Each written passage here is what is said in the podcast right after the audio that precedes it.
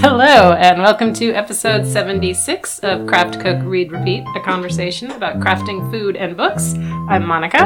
And I'm Courtney. Today is Saturday, October 16th, 2021.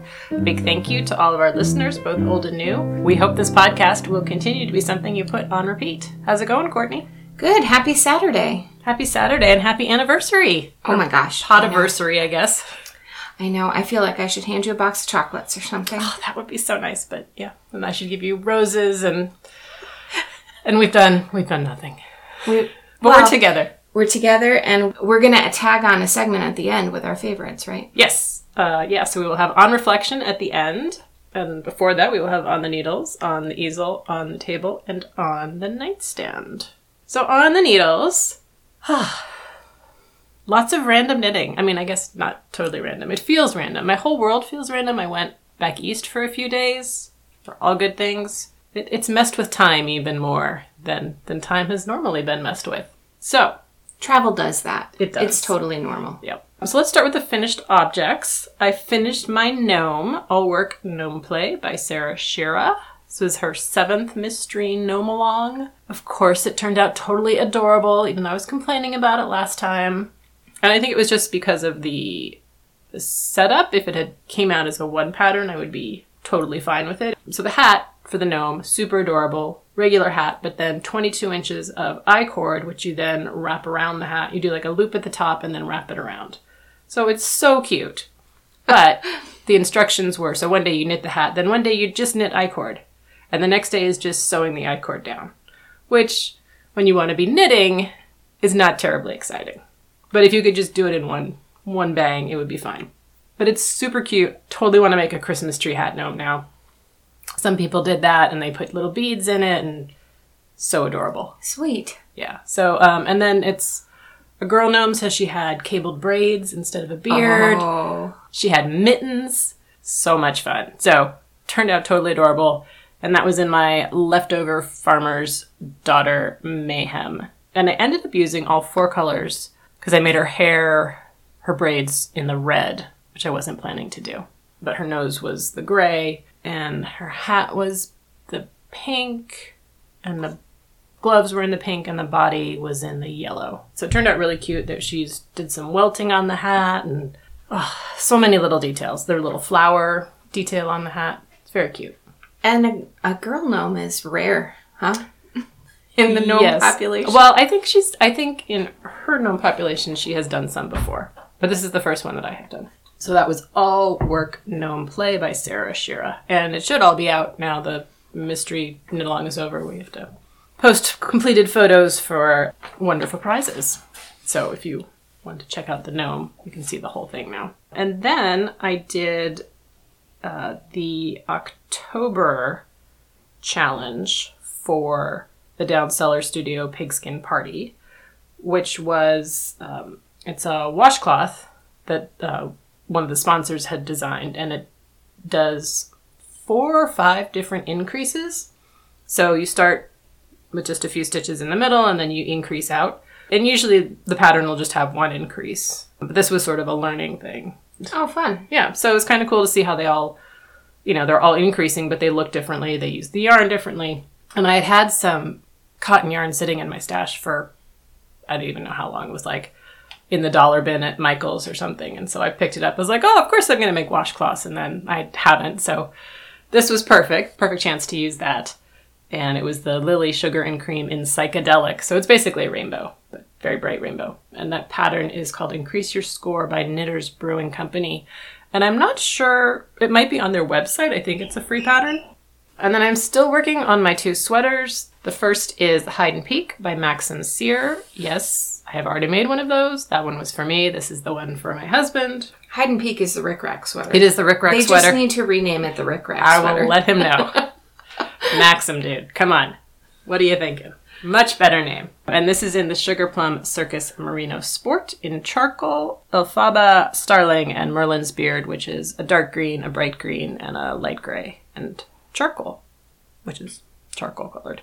One of my favorite colors. I love charcoal. And it's a really good charcoal too. Her colors are great. my hope was to get the yoke all finished and to divide for the sleeves for that one before I left on my trip. And it did not quite happen. I got stuck in short rows, which is fine. So I'm really close because I, I wanted to get it just to where it's just knitting, knitting, knitting. And I did not quite do that, but that's okay. The color work is all done. And I'm pretty happy with it. It was, you know, because the other one I had a kit. For mine, I had a kit. This, I was, you know, I talked with um, Jensen the dyer, and so we talked about the colors and what would work. And she gave me some ideas about which order to put them in.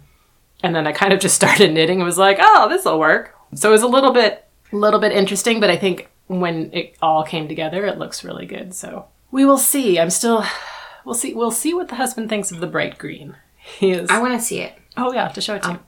I'll go peek at it Yes, at the Rick Rack sweater. at the Rick Rack sweater. Yeah. So that is coming along nicely. And then mostly I have been working on the newspaper pullover by Joji Locatelli in the Biche et Bouche Le Petit Lamb's Wool in light gray and Isager Spinni in charcoal also. Sensing a theme here in my colors. That is the brioche sweater that I'm doing for her fall knit along. My hope is to have it finished by Halloween. We shall see. It's going pretty well. I've divided, for the sleeves, so I'm on the body now, and I have switched my colors around. You switch around which color is the main color, so it makes the popping color different. Every once in a while, you do that every 24 rows or so. So I've switched it once, and I have, to get through that section and then switch it again, do another section, and I think that's the length of the body. So it's coming along slowly. I did get some of the knitting done on the trip, not as much as I had hoped. And I did end up switching. The pattern calls for knitting it one pass brioche. The brioche, there's yarn overs and loops and slipping and all sorts of stuff. And mostly it is written for you knit with one color and then you knit with the other color around. Um, when I was doing one of the pairs of socks this spring in Sock Madness, she had a way for doing it with two pass, two pass, uh, sorry, one pass. No, oh my gosh, that was all totally wrong. Most brioche, brioche is two pass, so you knit with one color, then you knit the same round again with the other color. So there is a way to do it in one pass where you're knitting with both colors at once. So I managed to figure out how to switch it, which was basically just ignoring the fact that I hadn't knit with one color for a while. Um, but it was really interesting because you can totally tell that my purl stitches are different when I'm doing it with my left hand versus my right hand because they're much longer. How funny. So I was like, I was trying to figure out, am I doing the stitch wrong? And I kept, you know, watching myself, and I do it with my right hand, and then I do it again with my left. Like, no, I'm wrapping the yarn the right way. It's all the same. It's just the angle that the yarn is coming in at. So I don't you- think anybody will notice. Yeah. And it will probably wriggle out in the Yeah. blocking, right? Yes. Yeah, I think it's I'm not concerned enough to go back to doing it two pass. This does feel I don't know if it feels much faster, but it mentally is It's like forensic knitting. Like, what am I doing here? what's happening. So Let's analyze this. so we shall see, but I, it's still super comfy and I'm very excited to eventually have it to wear, even if it is not by Halloween. And then I cast on a pair of socks because I wanted something else for my trip when I was hanging out watching the regatta. I was okay with taking the sweater like on the airplane for airplane knitting or at the house, but carting it around outside at the at the harbor was not really going to work. So, Did you have nice weather for this at least? not at all. Oh. It was raining and hot. What? It was threatening to rain and very hot. So it's the Swing Left Socks by Megan Williams. And I got these as part of a kit a couple years ago. And I dug some yarn out of Deep Stash. I looked it up. It's from 2010. Yeehaw. So that is some old yarn. Three Irish Girls Adorned Sock in the colorway Bridget, which is all blues and greens. And what I was looking for in a pattern was something interesting, but that I could do without looking at the pattern. You know, because I'd be walking around or sitting and, you know, watching boats and whatnot. I looked at the pattern and kind of was skimming it, and there was a part where it had row one or round one and round two, and then said like repeat these until the sock is six inches long. And I was like, oh, perfect.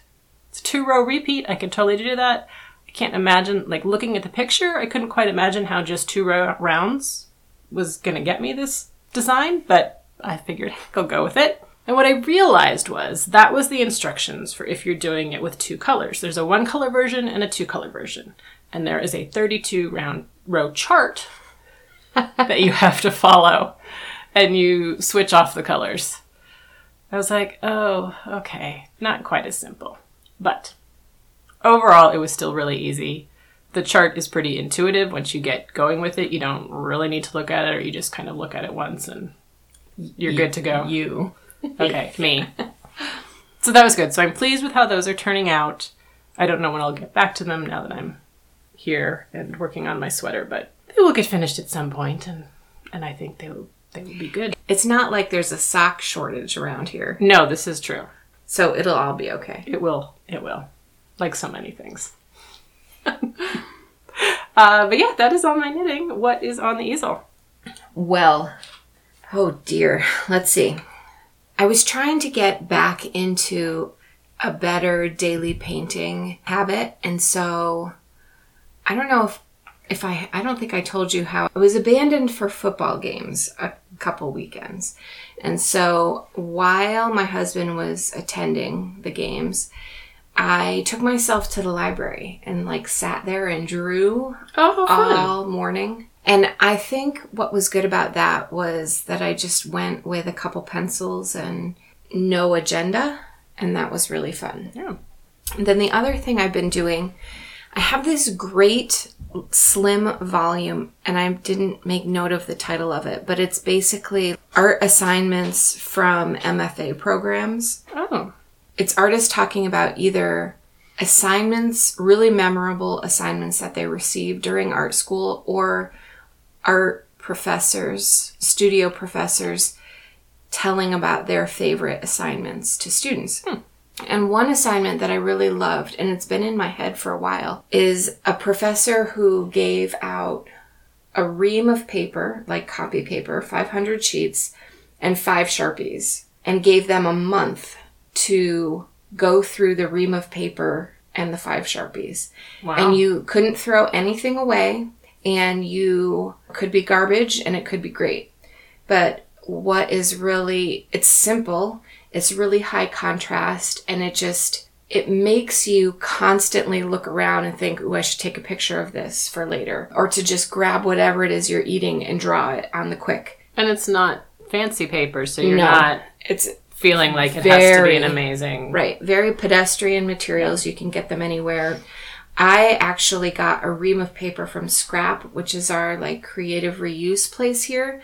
So it was basically paper that was going to be recycled anyway, and it had slots all the way mm-hmm. down one margin for like a GBC binding, those plastic coil bindings that nobody likes.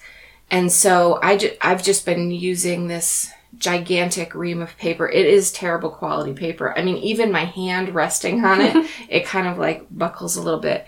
But it does beautifully with the Sharpie, and I keep a sheet of acetate underneath mm-hmm. because the Sharpie often will bleed through a little bit. And so I'm just churning through. I'm about a hundred pages into the ream Wow. and I'm just I'm averaging about I don't know, 6 or 8 pages a day. So some days I get only get 2 or 3, some days I do 12. I caught myself last night like, "Oh, I didn't do my Sharpie sketches." So I quick went in and did 3 or 4 either from a couple pages from a magazine or whatever was right in front of me and and it's going um pretty well. And it's I would have to say there's probably 10 that I really like right now and 90 that I don't care about. But it's sort of worth it to just work on work on the line work. Then the other thing that I'm really pushing myself to work through is the next year's calendar. People who have been listening for a while know that I like to do an over the top holiday card. So this calendar is a stand in for a holiday card, so it goes to my friends and family.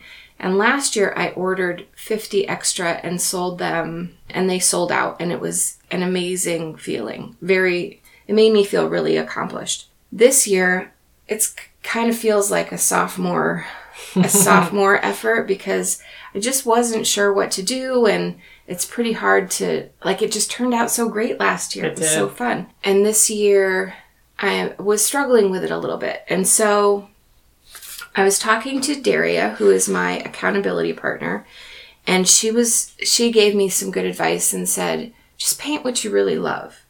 Well, I really love birds and animals and nature, and I really love fiddly pottery and teacups and typewriters and things like that.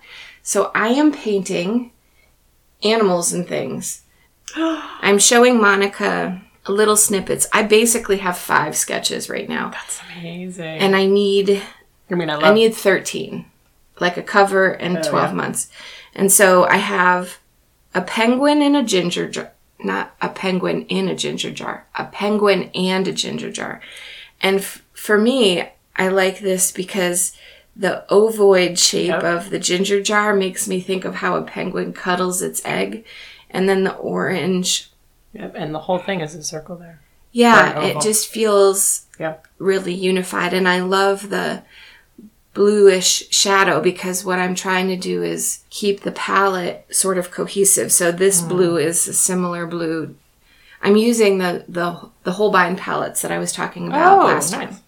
So then I have um, a typewriter with this is a California sister butterfly, and that's meaningful to me because in my family I'm the California sister.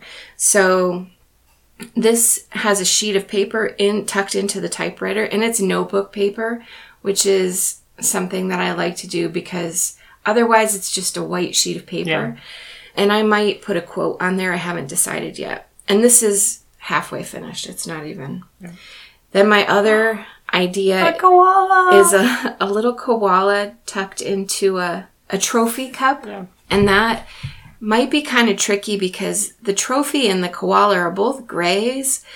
But I'm thinking that if I do little reflections of this eucalyptus, that it might work. Could you do the trophy in gold? I could do the trophy in gold, like a bronze. Yeah. That'd be fun to try.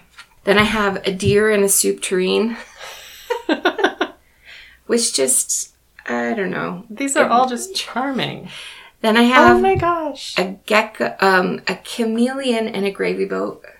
And I don't know why. I don't know why. Why not? Well, because you've got the curls and the. Maybe, maybe that's, and his expression is just like so good. Yep. And then I have this is going to be redone, but this was actually my first sketch is a, a giraffe drinking out of a teacup. And I think where I was going with this was it would be fun to play with scale and like not to scale at all. Mm-hmm. And a teacup would not even fit into mm-hmm. a giraffe's snout. The teacup needs to be blue now that I've like mm. worked out some of the other colors. Yeah. Oh yes, you could do the trophy in the like this color. Yeah, yeah, One of those. exactly. The the warm giraffe color. the warm bronze color. I have all these lists of I definitely need to do an owl and I need to do a fox, but I'm not sure what to pair them with yet. So I'm still working on where this is going, but it feels so good to have a plan and to just be working through the plan. Cool. And they're awesome. Thank you. So then the other thing that I have to decide is if I'm going to do what I would call like a spot Oh, yeah. illustration in the calendar block voids. So at the beginning and the end of a calendar when there's no dates, there's there's this opportunity to put little spot illustrations. And last year I really loved I used the spot illustrations throughout and usually twice a month unless there was no room for it. And so I was thinking for the penguin in the ginger jar, I could do like a little tin of sardines, like down at the mm, bottom. yeah. Something that relates to the image, but I, maybe I've already painted it or it can just be like a quick, funny little Yeah. I don't know. So I also have a tin of tea from Australia that could go with the koala and the trophy mm-hmm. one. So I'm kind of playing with it and it's really fun and maybe nobody I don't know. It's Why okay. would you say that? Well, because I You know that's I have true. these expectations for it, and it's Uh. really hard for me to. So then the other thing, oops, the other thing that I did last year was on the envelope I painted Oh, right. a red pencil because it referred to you're getting a calendar, which is different than what I had done in years past. So I'm still not sure at all what that image would be on the envelope because I, you know, I love it sounds crazy, but I love to paint, hand paint 150 Yeah. envelopes right before Christmas. Yeah. I mean, who doesn't? So that's what's been on the easel. Wow, so fun. Thank you. Nice. All right, on the table. So, yeah. So traveling kind of cut down on my my cooking, which is fine. But I I've been making soup. I was looking back. It's a good thing I write things down because I would never have remembered. Because I talked about it last time or the time before. Talked about soup Making, making. soup. Mm-hmm. Well, I had that random soup of all the things. Oh yes, um, Yeah. So this one I went I had actual kind of recipes, but soup twice in 2 weeks seems like a theme. So, it is it is that time of year. soup season. Yep. So the first one was a butternut squash soup with apple chutney. More or less from the Wimpy Vegetarian, except that I didn't read the recipe through before I started to make it, so I had to make some last minute adjustments. Because she has, well, so instead of like cooking the butternut, just roasting it regularly or cooking it in the soup, she has you cook it in an air fryer, which I don't have. So that wasn't going to happen. So I ended up just roasting it. I wonder what the air fryer would impart that roasting wouldn't because I think it was faster. Oh, okay. was the was the, the plan there. And then you add some coconut milk in at the end after you've blended it. And the one that she did that had like cinnamon and I think some cumin and you know lots of nice warm spices. Um, but then the apple chutney was really good, which I also didn't really read and didn't realize that it was supposed to cook for an hour. Dinner was a little bit late that night, but the apple chutney was really good. I also didn't have orange juice. I don't know what I did. Like I do remember looking. I usually at least look at the ingredients. I don't generally look at how what I'm doing with them, but I, I usually have the ingredients.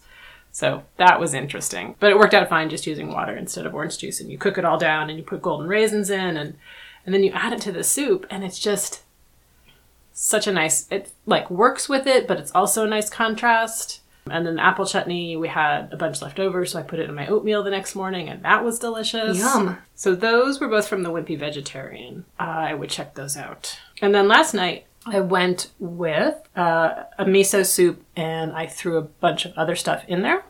So I had some Napa cabbage, I had mushrooms that were also from my produce box. I got some rice noodles to throw in there, and some silken tofu. So it was definitely more hearty than miso soup normally is, but I was okay with that. It was still fairly light tasting items, and it was really good. I don't know that I've made miso soup before, so that was hmm. kind of exciting and definitely will be on the list for repeats, I think. Your mention of rice paper, or you said rice noodles, Rice noodles. reminds me. I saw a thing for rice paper bacon. You know, you can get those wonton wrappers Yes. that are made out of rice paper Yes. for like making Spring rolls. exactly. Yeah. You mix up this glaze Oh. like maple, all the vegan umami, you know, mushroom powder. There might be a soy sauce in there. I'm going to have to find the reference for this. And then you paint it on strips of the rice paper and hmm. roast it for like 10 15 minutes in the oven and it makes crispy baconish strips. Interesting. And I actually thought that was kind of cool. yeah. and I'm the omnivore house, if people will recall. So Yeah, but sometimes, I mean, like bacon is such a. it is overpowering. Yeah. Sometimes. I mean, it's delicious. I It is 100%, delicious. 100% eat it, but if you could have something with a similar flavor. Uh-huh. But there are so many recipes that call for bacon that Yeah. that would be a fun experiment. I would try that. Yeah. Uh, Anything else from your table? no, everything else has been weekday vegetarian cooking, so you will Which hear about will- that next time. I'm still working on my working my way through that. It's a little harder at my house. Yep. Okay, so on our table, it was our anniversary Happy anniversary. Thank you. So I did not cook very much. either. Very and I'm also working through weekday vegetarian. But for the non, well, I guess you could put this on fries too. I meant to talk about this a couple or one session ago. This fry or burger sauce that we made that I found. It's basically, I think, Thousand Island dressing, Mm-hmm. which I hated growing up. I had a grandfather who loved it, and Oh, the orange, the orange just, I thought it was weird. Anyway, I found this dipping sauce Hmm. for fries that I wanted to try with the turkey burgers from Tuesday nights Oh, yeah. the Christopher Kimball. I was kind of tired of the tzatziki sauce. And I found this dipping sauce, which is not for the mayo adverse. There's some mayo in it, there's ketchup in it, Worcestershire, and the secret ingredient is pickle brine. And Yeah. man, is it good! It is so good. We have been putting it on everything, including our anniversary lobster. Wow. Okay, anniversary lobster. My mom happens to be in Maine these days. She shipped us four pound and a quarter lobsters. Wow. Like straight from Maine. They arrived at my house very angry, They do. And I apologized to them profusely. Took some pictures because I feel like I'm going to want to paint one of these guys. Yeah. And then prepared to harden my heart to do the, you know, the whole thing. Yep. There's only two of us who eat lobster at my house, so we, you I was know, gonna say, didn't we talk about Yes. this? Like you didn't have lobsters last time. I know. And so I was a little nervous because the last time that we got lobster out here, it wasn't as great. Like I only eat lobster when I'm in Connecticut, you know, and they came out of the ocean that morning, roughly. So I was a little nervous about this whole surprise and but they were really flavorful. Good. And if, you know, I have to get through the hard part of cooking them, it is always traumatic for me. It's just, it's probably worse for them. it is much worse for them. Thanks, Monica. Good gosh. I I once dropped a lobster or was pulling a lobster out of a pot and got a very bad burn on my eye. So I'm all I also have uh. some like lobster trauma. So cooked the lobsters. We did, you know, we had our like anniversary. It was actually the night after our anniversary because on our anniversary we had poke bowls. Nice. And so we had the dipping sauce, the leftover dipping sauce with the lobster, and it was pretty great, better than melted butter. And I know that you're gonna flinch at that, but I don't know. yeah, very tasty lobsters. And that Excellent. I feel like I should stop talking about it because some people really don't like that topic. But the rest of the cooking this week has been like staple cooking to get through Yep. the the you know the kids who are super hungry when they come in from practice. I did a batch of the breakfast burritos the other night. I have been doing them the night before and just putting them in the fridge and skipping the freezing Oh, part. okay. And I'm okay. still cooking off the tater tots so that they're crispy. I don't know why. I don't know why I have to do that step. It feels right. Oh, I mean, if you're okay doing it, then And I Then why did add salsa to Oh, the burrito, and that helped sure. kick Yeah. kick up some flavor. So, and I've been working through weekday vegetarians. And in my effort to get through weekday vegetarians, I did for the San Francisco people who are listening, I found the bean lottery down on in Noe Valley at Church Street Produce. They have tons of Rancho Gordos um, on the shelf, like a huge amount, a huge variety. They even had some red popping corn. And Oh, I, fun. I like popping corn, so I got a bag of that. And it pops, it's a tinier kernel than a traditional yellow. And it pops and it's bright white. It's interesting. It looks different and it looks like it might be burnt, but that's the red kernel doing its thing. Cool. I'll have to So- go check those out. Yeah. I am getting low on beans. I just haven't sat down to to reorder, but I will. All right, on the nightstand. All right, so I have another nonfiction book, which is I know who who is this person? My Um, goodness. Women and Other Monsters Building a New Mythology by Jess Zimmerman. So I heard her on a podcast talking about her book, and so I decided I wanted to read it. And it ended up being part academic study and part memoir. Uh, and I was sort of less into the memoir part of it, mm-hmm. but it was really interesting. So she takes monsters from classical mythology, so the sirens and Medusa, and looks at what they say about society and how it views women. And because most of the monsters are women, and why is this? And so she looks at it and what it's saying and how it applies to us now and, you know, things that she's gone through in her own life. So Medusa, I think, was about beauty, and then there was one about marriage and one about, you know, being bossy kind of thing, and, and how all these um, reflect on how society views women. So it was really interesting, you know, looking at these myths and and how they they work in our current world. So I really liked that. Yeah, it was really good. It wasn't exactly what I thought it was going to be, but really interesting as well. So next was Exit Strategy by Martha Wells, which was uh, book four in the Murderbot series. The Murderbot. You laugh every time. I know. I know it's it's You can edit it out. no it it, it makes It me is- laugh. Murderbot is just I know, but it's it's such a nice Murderbot. It's having feelings, okay. even though it hates feelings. Well, it makes me chuckle. It's growing as a Murderbot. It has to rescue one of its humans, and it's just again delightful and adventurous and short. So I'm currently reading the fifth one, and I think then I get to the sixth one, which I which I believe is actual novel length. And I have passed my husband in this series, so that's kind of exciting as well. She's not competitive at all, people. Not at all. Well, he recommended this series, and now I have passed him, so that feels, you know, very exciting. Then I read Velvet Was the Night by Silvia Moreno Garcia. oh, of the yeah. yep of uh, Mexican Gothic.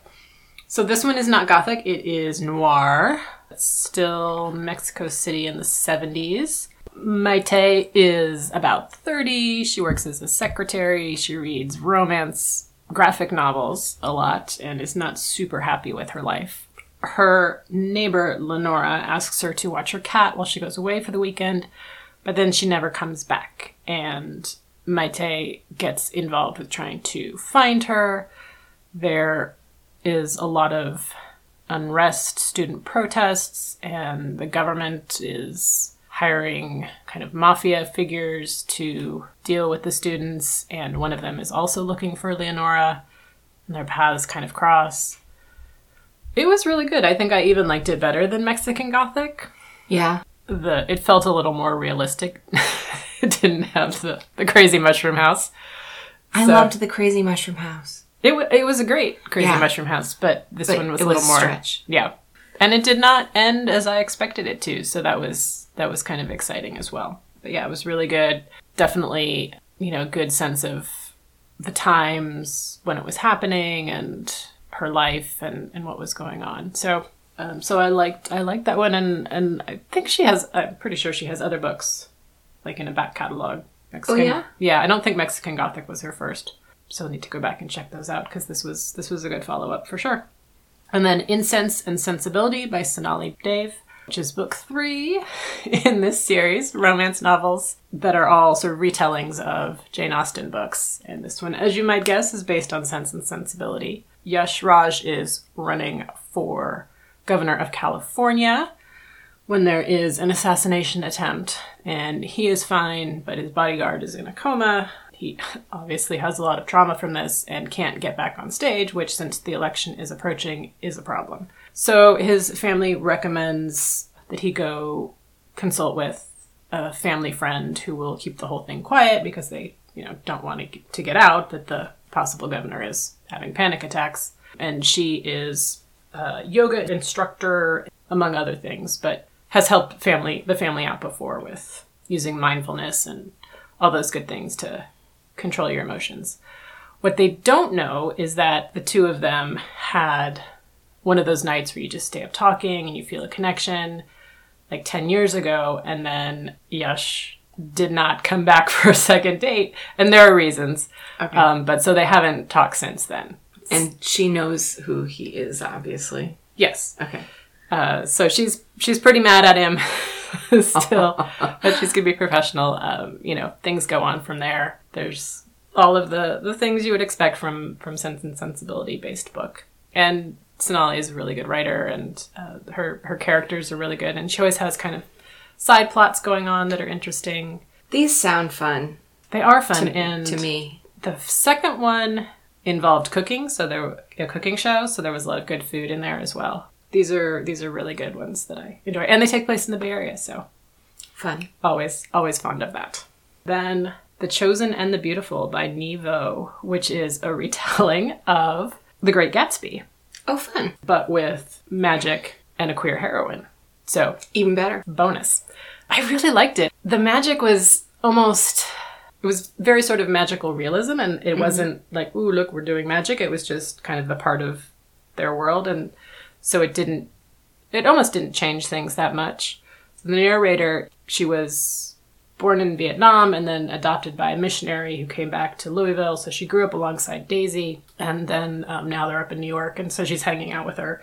So she's the one narrating it, and she is observing Nick and you know all the things going on. So it's there's some other stuff happening that you don't get in the original book, but then they'll they'll come back to what is going on um, in that story. Uh, so there's a lot of other other things going on. You get more of Daisy's backstory. It was really it was really fun. It was really good. It was still kind of a dark book, but, but you know you also get all the glamour of the 1920s and and that. So if you're into that, that's pretty good.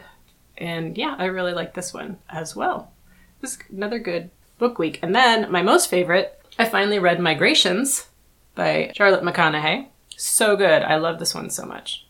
Because you had read it, mm-hmm. and I some other people have read it.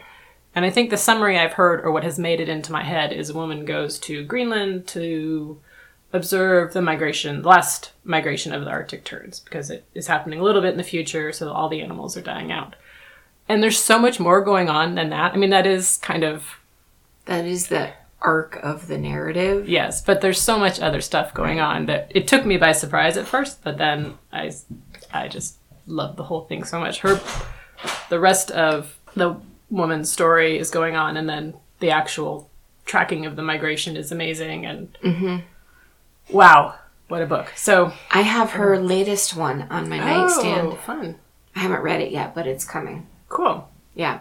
Yeah, so those are my books. It was a really good two weeks. Excellent. I have I have six books. Oh my And one is I could talk for an hour about it. I won't because But you could. but I could. Be warned, people. Be warned.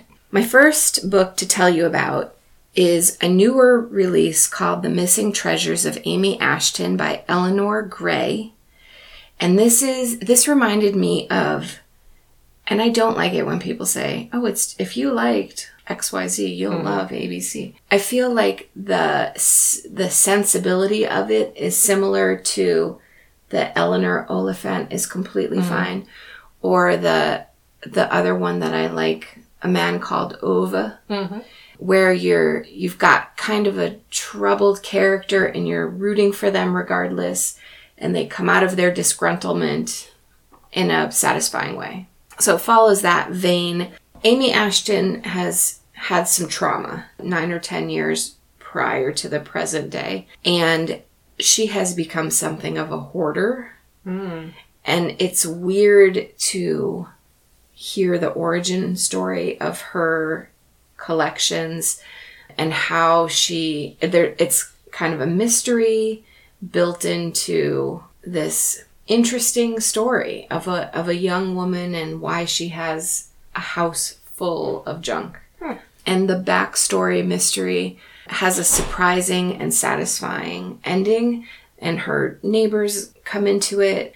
It's kind of a lighter book, but it was it was really it ca- was captivating.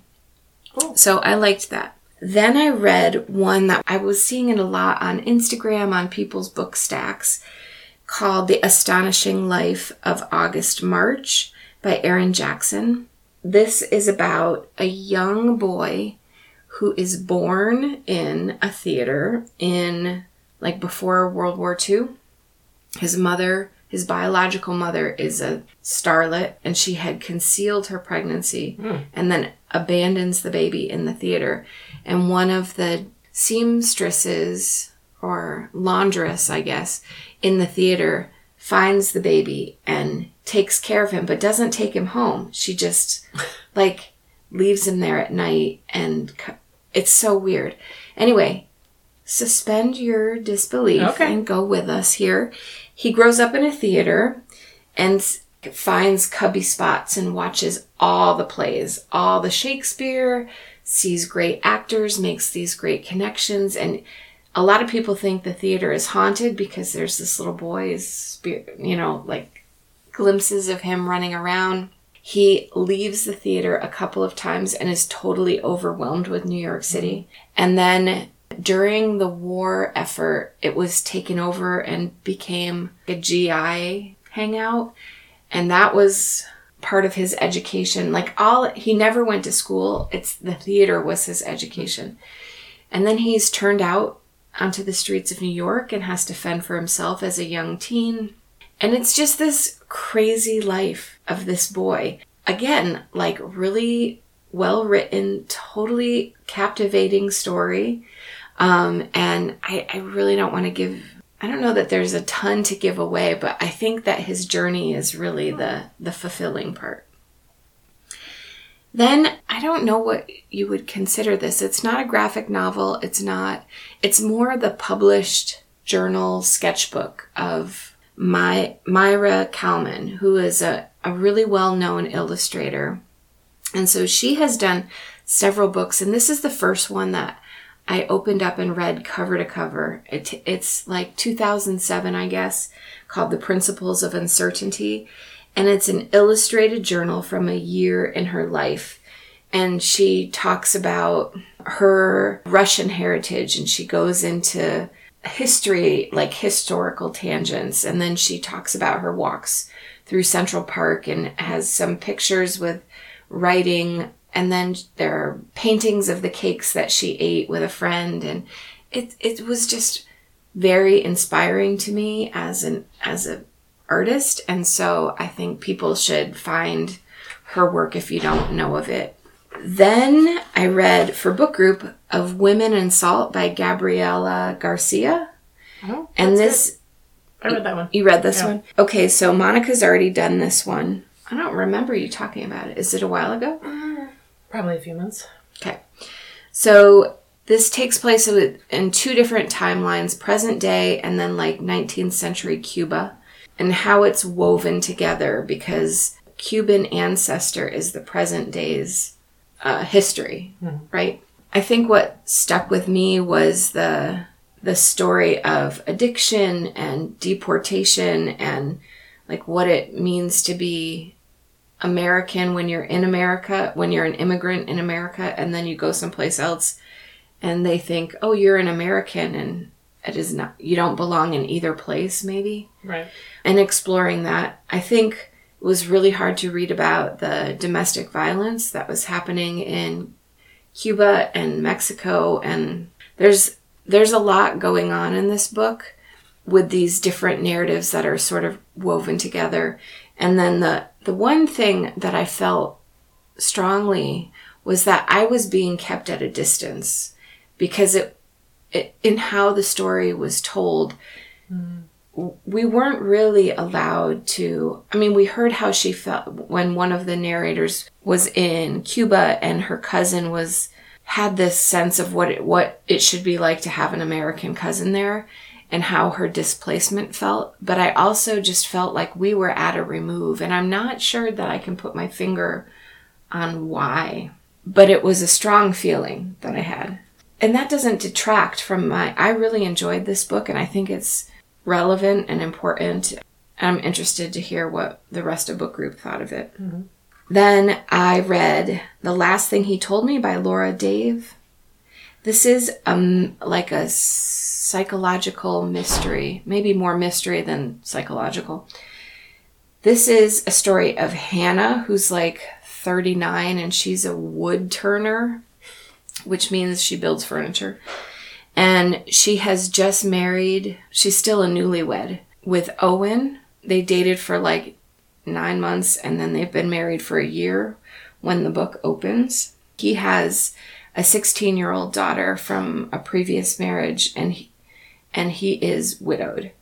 And so, and his work is with this tech company. And from the outset, he goes missing. And then these mysterious notes arrive and a bag full of cash. And they need to figure out uh, Hannah and Bailey, who don't have the best relationship because she's a new stepmother to a 16 year old who is really tight with her father and drama there. This book is meant, so this is a Reese Witherspoon book club book. Mm. It's like optioned out for a mini series. It's got all of the Hollywood traction, which would make you think that, well, this happens to me every time. I didn't like the Daisy Jones and the Six. Mm. So maybe I'm not the audience for these books. I didn't buy it. Fair. I feel like this so this guy has a whole separate secret life that unfolds throughout the book mm. and she is supposed to just turn herself inside out for the daughter who can't stand her.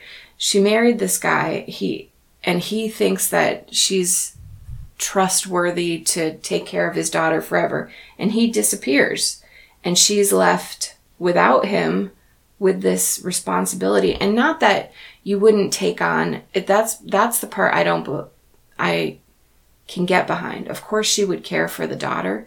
It's that if he's going to trust her the rest of their lives together, you know, why wouldn't he trust her in that 19 months or however long in their relationship to say, okay, so I have this secret life. You know what I mean? Yeah. I just, I don't buy then it. Then there wouldn't be a book then there wouldn't be a book and i don't know. I have okay. a, clearly have a different threshold for communication than these people. So it was it wasn't very satisfying in that respect and the ending is like a real whopper which afterward when i read some interviews she is totally going to do a sequel. I don't like being i don't like being strung along like that as a reader and so I'm probably not the right audience. That's fair. So, however, I am the audience for 19th century literature because I fell into the Middlemarch Ocean. Oh, interesting. And revisited Middlemarch. I have never read it. In oh my gosh, this is what I could talk about for hours and hours and hours and hours. Here's the thing I read Mill on the Floss in college. And I think I was supposed to read Middlemarch in college because I had to read a lot of stuff like that. I think I sped read Middlemarch in college. It's a big book. And got the gist of it. I absolutely remembered the plot thoroughfare for sure. It's not that hard. But it didn't move me as a college student, as a 19, 20 year old. So it was something that I had been wanting to revisit. I found I had done some research about the best audio version of Middlemarch, and I thought, oh. it's such a oh. long book. Maybe what I can do is listen to it while I'm painting. I needed something really substantial for all of this painting that I'm doing, and then I could read it at night. So I found the best narrator, Juliet Stevenson. She is extraordinary because she does all the voices. There are a wow. ton of characters in Middlemarch. Middlemarch, written by Georgia Eliot. George, I keep in my head calling her Georgia Eliot because I know she's a woman, but at the time no one else did. George Eliot. It was written in and published in 1871, 1872, but she had written the story set in 1829 to 1832 because she was trying to capture she was going for historical fiction. She was going for historical fiction exactly and she was trying to capture a particular political moment when they were trying to put railroads throughout Britain and the the controversy around that is part of what's going on. Hmm. like the Land Reform Act or something like that, which to be honest was not particularly compelling to me.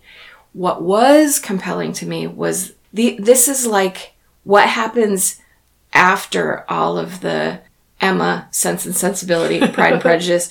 When once all of the marriages happen, then what? This mm. is that book. And whoa, it is so fascinating. Your main character is Dorothea, who is a very principled and idealistic upper class woman. She's like 23, 22 when she is married to the stodgiest Mr. Casaubon. And she thinks that she, he, she's going to basically get an education from him because he's this older 45 Ancient. ancient man who's writing his greatest treatise on mythologies or something like that. He's really stodgy and uh, th- has a totally different view of her place in his life. And basically, she, he just wants her to read to him out loud all the time. It's it's super not passionate at all. That's like the first 200 pages, you know to accelerate my I, I it's so hard to encapsulate this book it is the story of an i what she thought was an i going to be an, a really idyllic marriage how that doesn't pan out how she has to make decisions about that it's also this entire community of middlemarch how her sister responds to it what it's like to be a doctor in that town what the medicine was like in that town how doctors made money or didn't. Just a fascinating look at what it was like to be a woman in 1830s Britain. And because it was a serialized publication, I think that's why it's lengthy. You know, it's over 750 pages. So there's a lot of not repetition, but different storylines woven through. You get a lot of different perspectives about what's going on. It is, on the whole, delightful. Cool. Um, the narrator is so good with the voices and the quips, and George Eliot is brilliant. That she wrote that then is kind of astonishing to me. She had a really clear sense of this woman's tr- struggles and triumphs and and what it was like to have s- like such limited choices. I mean, obviously that was her life too. And there there's just some brilliant shining gems of language in this and I loved every minute of it and it was 34 hours long. I ended up only reading little snippets, partly because the text was so micro in my copy of Yeah. it, was kind of hard. But I also just really enjoyed sinking back into to the voices, Yeah. you know. And I, the benefit of even listening for a little bit is then when a character speaks, you can hear Juliet uh-huh. Stevenson's voice on the page. And so if you're wanting to revisit these older books, I do recommend finding an, a great, like, take a minute to research the best audio version and then give that narrator a chance. And it might help you get into a book that you, you know, really want to read. I wish that everyone read this book so that we could talk about it all the time because there is mountains to be unearthed here. And so that is just my shining gem for the week. All right, cool. That has definitely been on my list for ever.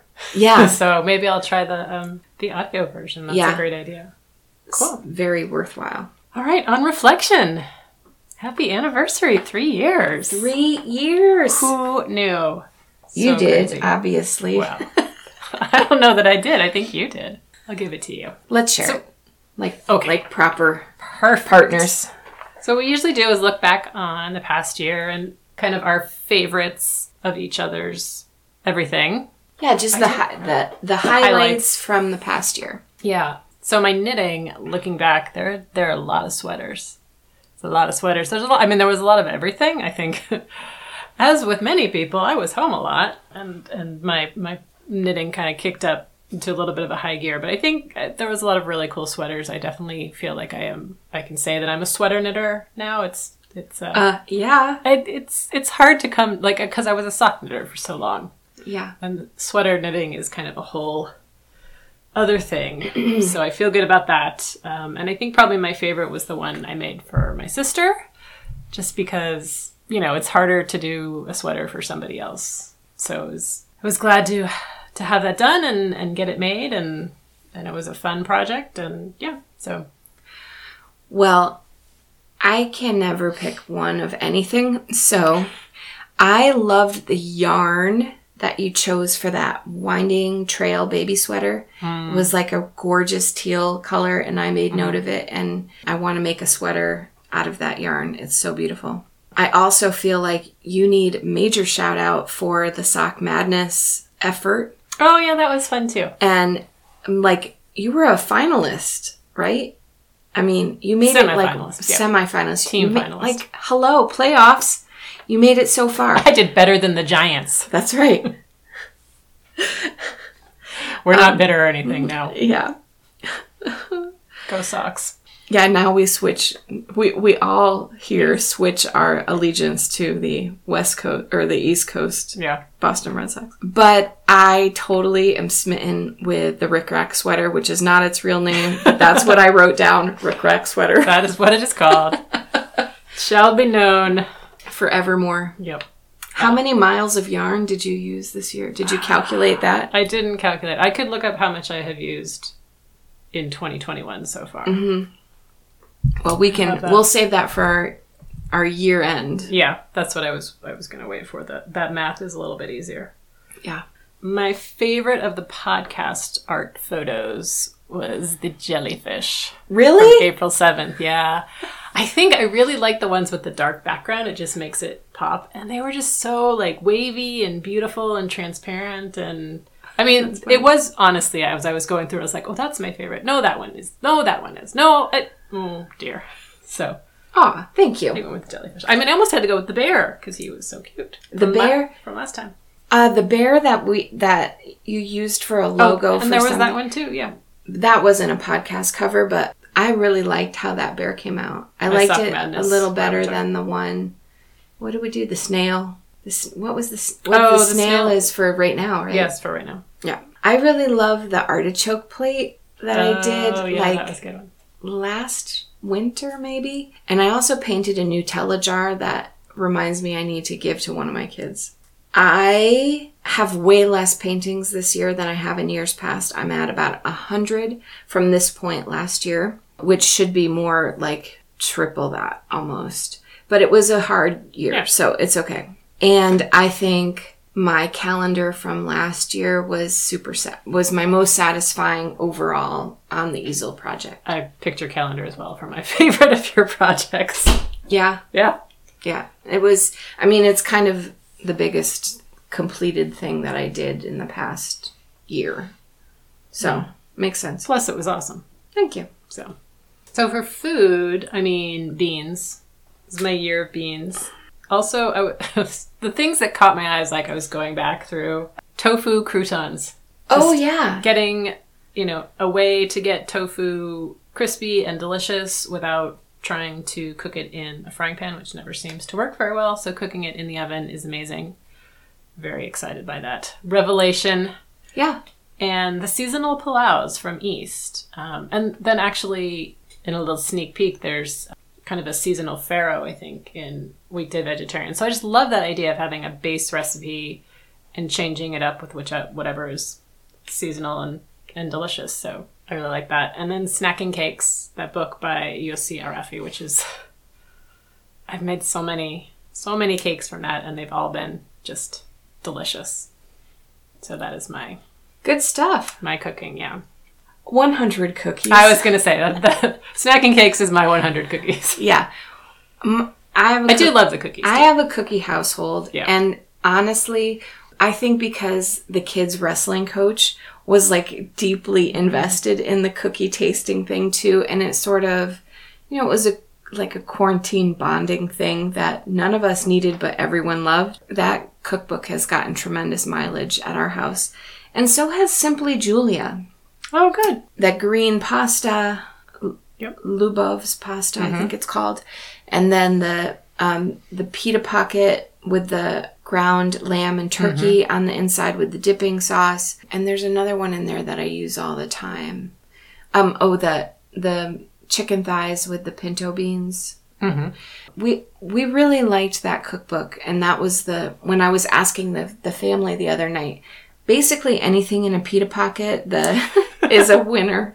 They like to you know pick it up and and it's filling and Yeah. so I don't know. I, I feel like I have cooked every day for the past year and I'm so ready for a break from the kitchen. I don't know if when that will ever happen. Yep. Ever. But I'm glad that we've had some really good cookbook Yeah. inspiration. yeah. So for reading, I have read 177 books. I did that math was a little bit easier to Yeah. to figure out, but yeah, which is bonkers, completely bonkers. I felt like we need to give a special shout out to Inspector Gamache and For Louise sure. Penny, and Louise Penny and Hillary Rodham Clinton coming out with a book. So you'll be Yeah. hearing about that at some point, I'm sure. Absolutely. Yep. But I think it was hard to pick. I had, I had quite a few five star books, and then I had a lot of four stars that I was looking at going, why isn't this a five star? But I think I'm going with The Invisible Life of Addie LaRue as my Really? my favorite. Yeah, I mean, I I loved it. I thought it was different. It was a great story. I mean, it's got all the history. She was such a compelling character. Yeah. I don't know how you can possibly narrow down 177 books. I mean, I could pick out a ton more. A lot of them are series, Yeah. you know, so it's That's That true. is like a standalone, amazing kind of book. oh my gosh, it's so hard to choose. That I, would have- recommend to almost everybody. Okay. I have seven. I'm gonna try to I'm gonna try to narrow it down on the fly Okay. and then put them in the show notes, like my top seven. Sure. So that'll maybe make people go look at the show notes. I have read 103 books in the past year, which is That's a ton. is still a monster amount. Yeah. So I feel pretty good about that because I think in the past years I've been at like 50 or Yeah. 60. So Well done. Yeah. pat on back. Yeah. Okay, I'm going to winnow this down to three. Ask Again Yes by Mary Beth Keane. You can just read them all. Red at the Bone Oh, yeah. by Jacqueline Woodson. Oh my gosh. Just read them all. Okay, This is Happiness by Niall Williams. Please, people, read that one. It's so good. Snow Falling on Cedars, which was one that I had missed and felt so good to revisit. That's David Guterson. Nothing to See Here by Kevin Wilson, Oh, which was so That's the funny. exploding children. Hamnet Hmm. by Maggie O'Farrell. And then I challenge everybody to read Middlemarch. Those are all great books. I couldn't narrow it down. I was like, nope, yep, scratch it. Yeah. it was so good. Great year. It was. There were so many good books. There's so many coming out. Too many books. Keep them coming, authors. We That's love true. this. Yep. We love this so Yeah. much. So many good books. All right. Well, here's to three years, We're on to our fourth. and and and Going strong. yeah. All right. And so until next time, when we will have our weekday vegetarian review, make sure to do something you love every day. Thanks, everyone. Bye. Show notes can be found at craftcookreadrepeat.podbean.com. You can find us on Instagram as Craft Cook Read Repeat or Cortney SF, that's C O R T N E Y S F. On Ravelry, I'm Magdon, M A G D O N. And if you have any questions or comments, email us at craftcookreadrepeat at gmail.com. Thanks for listening.